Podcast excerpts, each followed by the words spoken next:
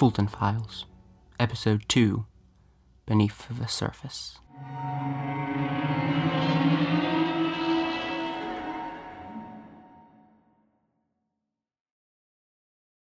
Recording by Sadie Fulton, taken May 8th, 2022.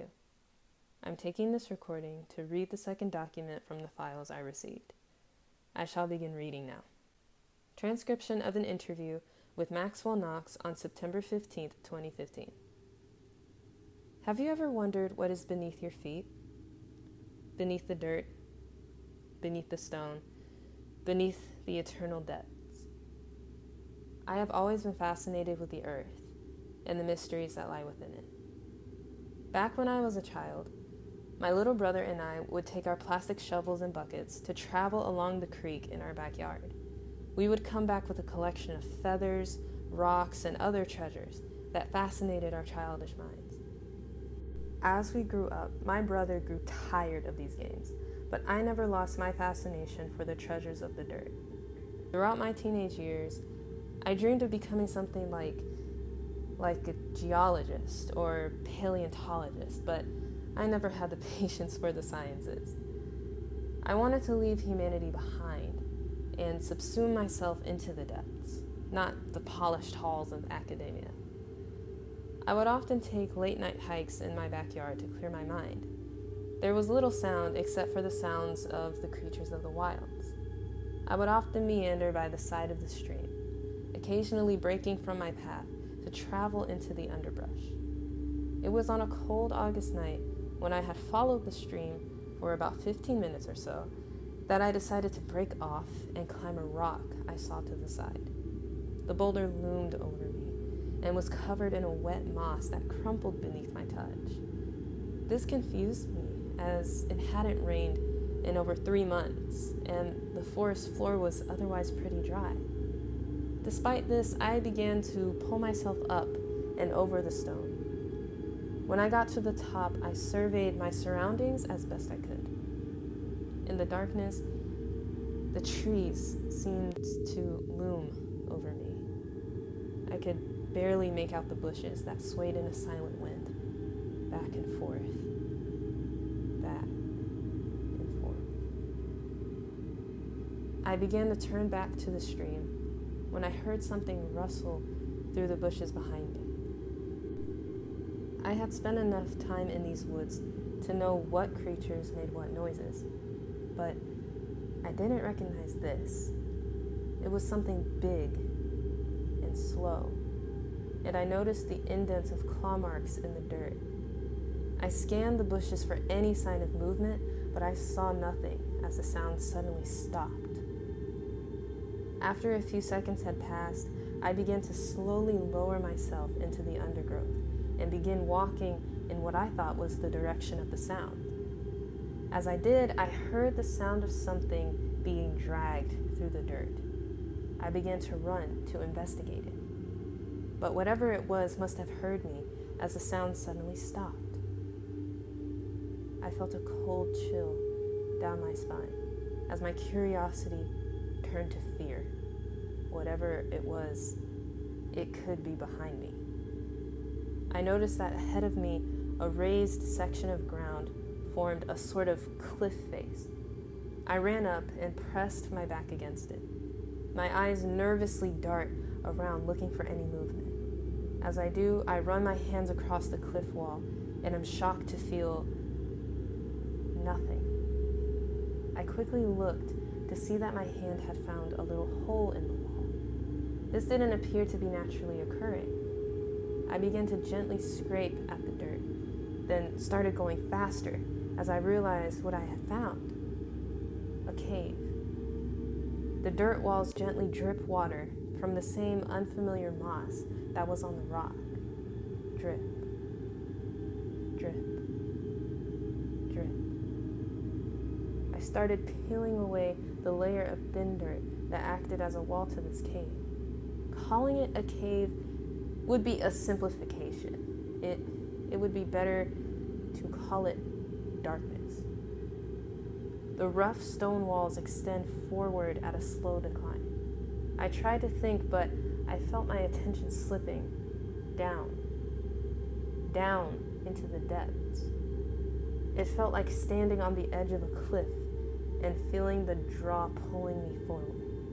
Like it had a mind of its own, my foot began to take the first step down. The moment I finished the step, it is like I pass through a threshold as the cold air of the outside suddenly is replaced with a warm, dank air that lingered in my nose. Despite the revolting smell, I continued step by step into the darkness. I tried to remember what it was that led me here, but I could only think of the depths beckoning me deeper into the below. As I descended, the air started getting thicker, like the atmosphere itself was claustrophobic. I began to notice that the cave was slowly getting tighter and tighter, and was now at the point that I could no longer extend both my arms to their full length. But I kept trudging, desperate to know what the darkness hid. At this point, my world had been replaced with pure darkness. I felt disconnected from my senses. The only sounds were the echoes of my footsteps and drips of water running down the cave's walls. And I could feel nothing but the air around me, as well as the stone beneath my boots. With the lack of sensory information, it felt like everything had faded away, leaving me with nothing but my thoughts and the darkness. I don't know how long I had walked. Time seemed to fade away with the endless trudging but soon I felt the press of the walls against me. I had to press my elbows against me to keep walking. But I kept going, pulled by my desire to know what lurked one step ahead.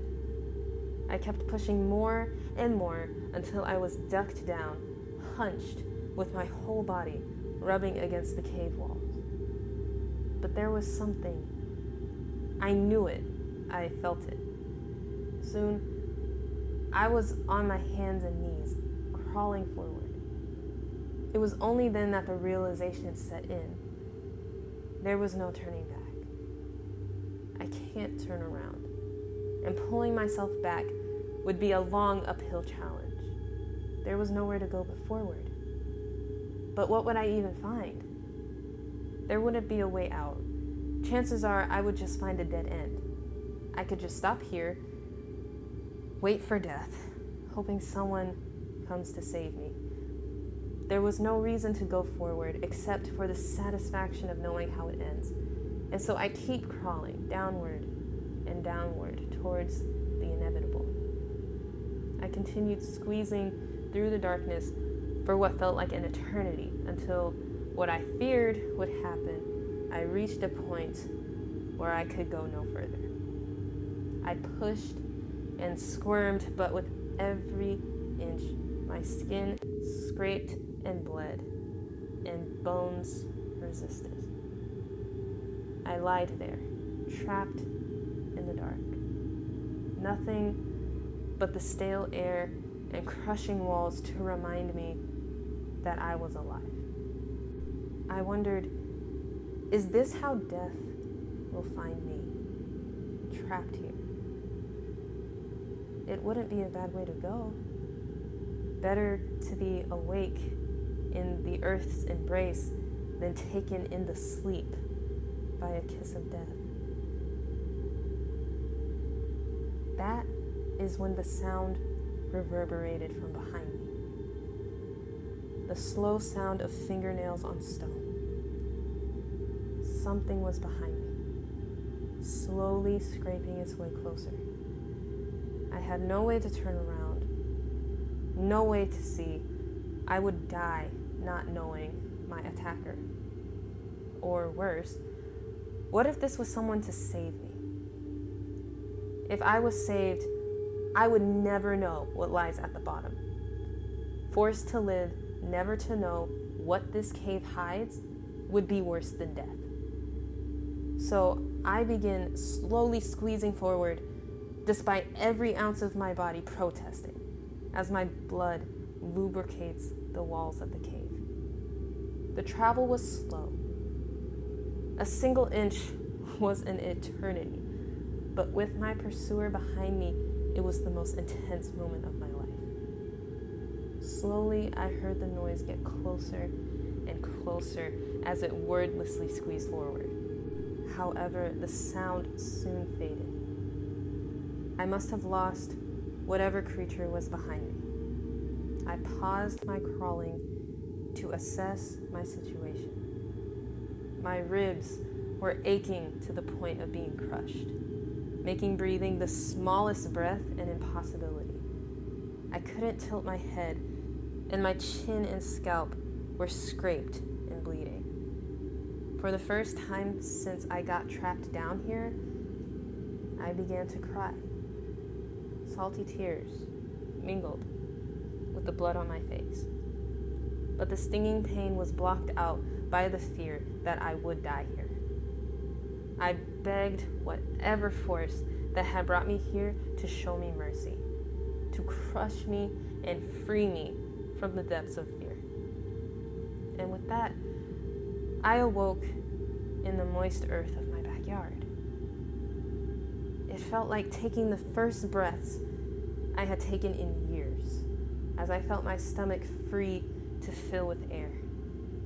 I placed my hand to my face, only to realize that I was still bleeding. I rose from the dirt and returned to my home, leaving a limping trail of blood had hoped that what had happened was all a dream, a figment of my mind, but the truth became undeniable when I looked in the mirror. I was barely recognizable, a strange person of bruises and blood.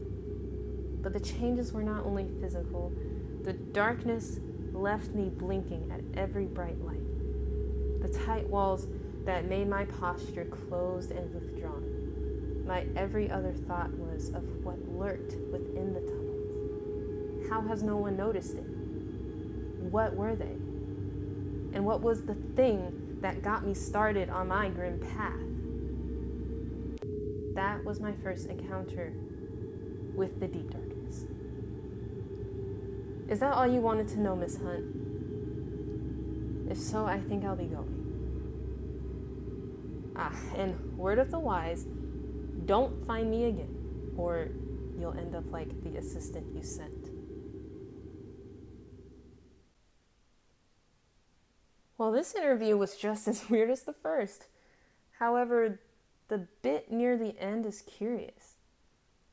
Who is Miss Hunt? Anyway, I've done some research into Maxwell Knox.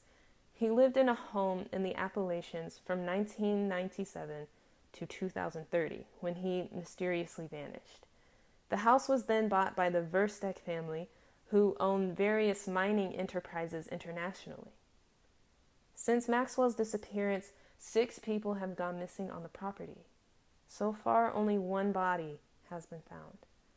Police identify the cause of death as dehydration after being trapped in a rock slide.